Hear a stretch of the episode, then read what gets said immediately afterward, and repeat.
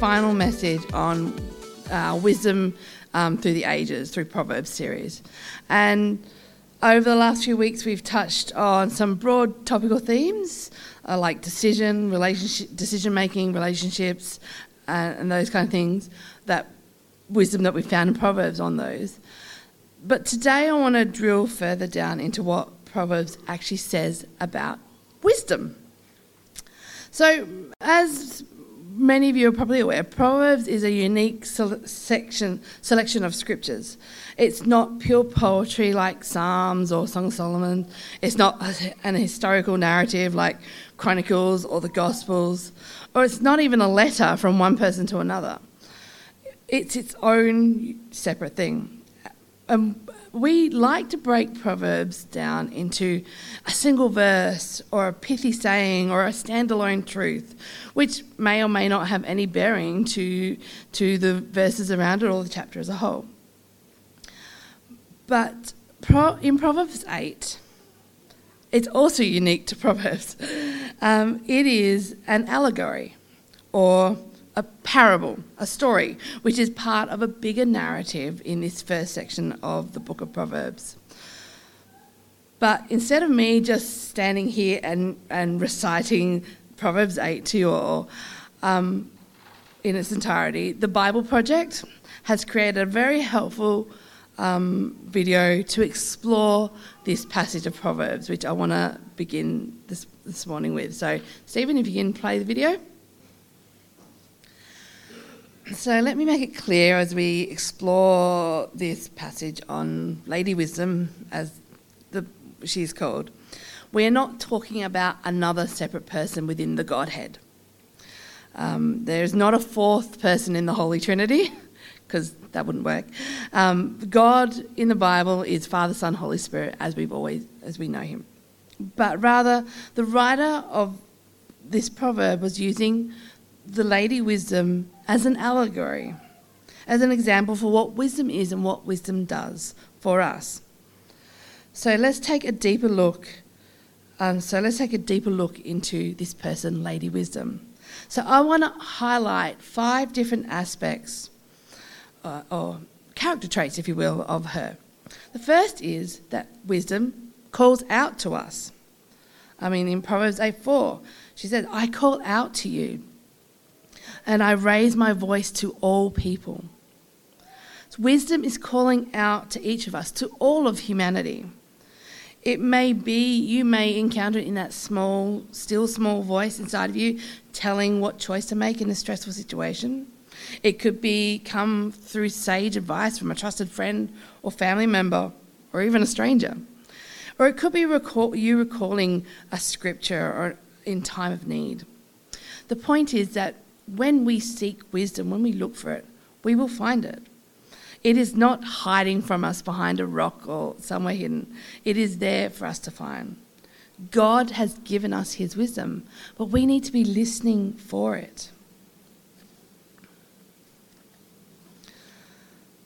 The second thing that Proverbs 8, the second aspect of Pro, that Proverbs 8 tells us about wisdom is that wisdom speaks only truth in, in Proverbs 8 7 to 9.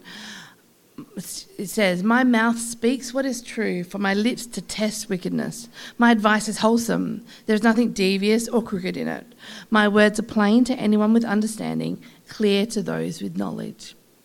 Wisdom doesn't lie, it doesn't trick. There's no deceit in wisdom.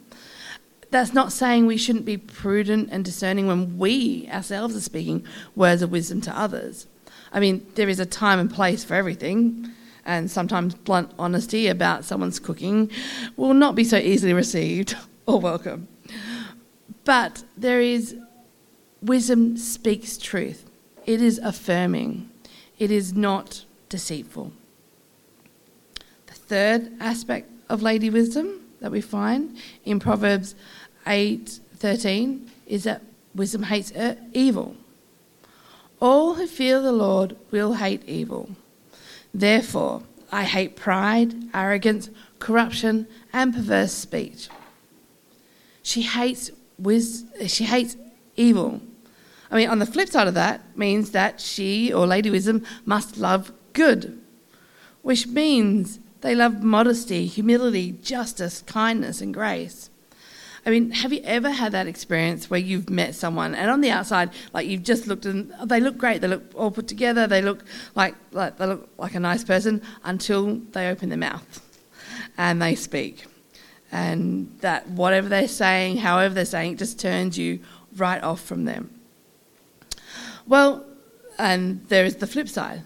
Someone may look a little rough around the edges, you may think, but when but their heart, they have such a good heart that it shines through that and it and it makes any characteristics of theirs look beautiful to you.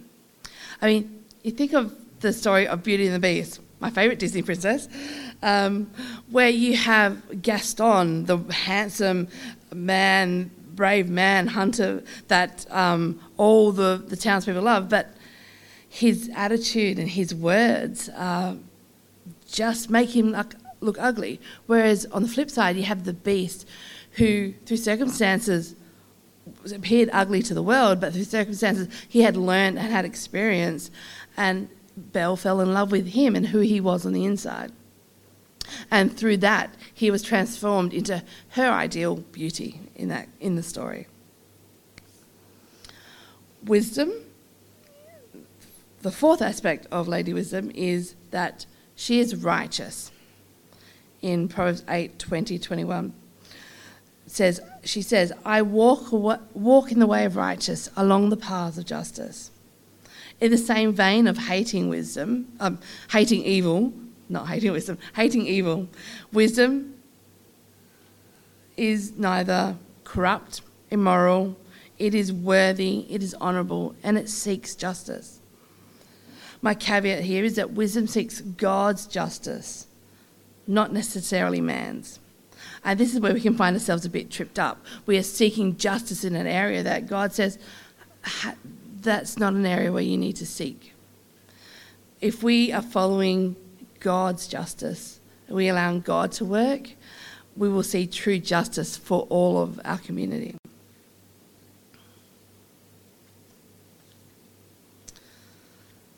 The fifth aspect in this, in this proverb of wisdom is that wisdom gives life. In verse 35, she says, For whoever finds me finds life and receives favour from the Lord. I mean, as this proverb is concluding, we see that Lady Wisdom, God's wisdom, was present at creation and celebrates and delights in humanity and calls those that seek wisdom as blessed. Whereas those who choose not to seek wisdom, they come to harm and ultimately death. So I want to switch gears for a minute. Um, so our leading, leading question today was um, who is the wisest person you've known? I want to talk about who I think is the wisest person that I know that I think has ever existed Jesus. Which, considering he is God, sounds, feels a little bit like it's cheating, and it gives him a bit of a leg up on wisdom. But anyway, Jesus, he calls out to us. We read in the passage in 2 Timothy 1 9 to 10. He says, He has saved us and called us to a holy life. For God's sake, yeah, he did this not only because we deserved it, but because that was his plan from the beginning, from before the beginning of time, to show us his grace through Christ Jesus. And now he has made all of this plan to us by the appearing of Christ Jesus, our Saviour. He broke the power of death and illuminated the way to life and immortality through the good news. Jesus calls out to each one of us. Jesus also speaks only the truth. In John 8 31 to 32, Jesus said to all the people who believed him, You are truly my disciples. If you remain faithful to my teachings, you will know the truth, and the truth will set you free.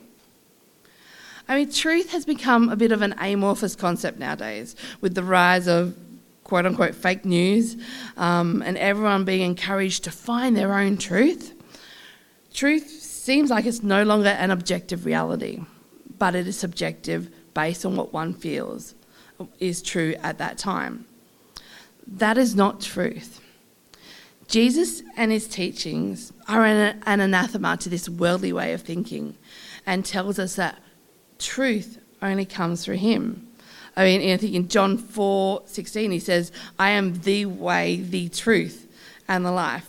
And no one comes to the Father except through him, the Father, from which wisdom comes from. Jesus also hates evil. In fact, his whole purpose on earth was to defeat the power of sin and death, the evil that had a stronghold in the world and over us, and he does so through the work of the cross. In 1 Corinthians 5:57, we are told, "Thanks be to God. He gives us the victory through our Lord Jesus Christ. It is through Jesus that sin and death was defeated." And so in that same vein, we can see that Jesus is, Jesus is also righteous in 2 Corinthians 5:21, Paul writes, "For God made Christ, who never sinned, to be the offering for our sin, so that we could be made right with God through him." Being righteous is not a bad thing. It's often thrown about as an insult, um, being called self righteous, for example. But it just means to be morally right or justified which, in a world where there may be no objective truth, apparently, a single um, or a singular moral standard by which people live, it may be seen, righteousness may be seen as threatening or even as judgmental. But Jesus told us himself, he doesn't come to take, he comes to give. He comes to give us life. In John 10:10 10, 10, he says, "I have come that they may have life and have it to the full." So my supposition today is that like Lady Wisdom, who we find in Proverbs 8, is an allegory for God's wisdom, it is also an allegory for Jesus Christ. Jesus Christ is wisdom personified. So we can see that Jesus, that wisdom calls out to us, Jesus calls out to us. Wisdom speaks only truth, Jesus speaks only truth. Wisdom hates evil, Jesus hates evil. Wisdom is righteous, Jesus is righteous. Wisdom gives life, Jesus gives life. Jesus is wisdom. And despite what the world may tell us and what people who claim to have worldly wisdom and knowledge believe, his way is the only way to have a fulfilled and blessed life.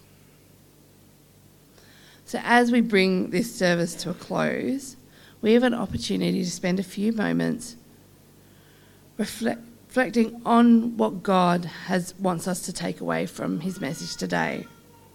What has God been speaking to you today, or even throughout this whole series that we've been, that we've been following?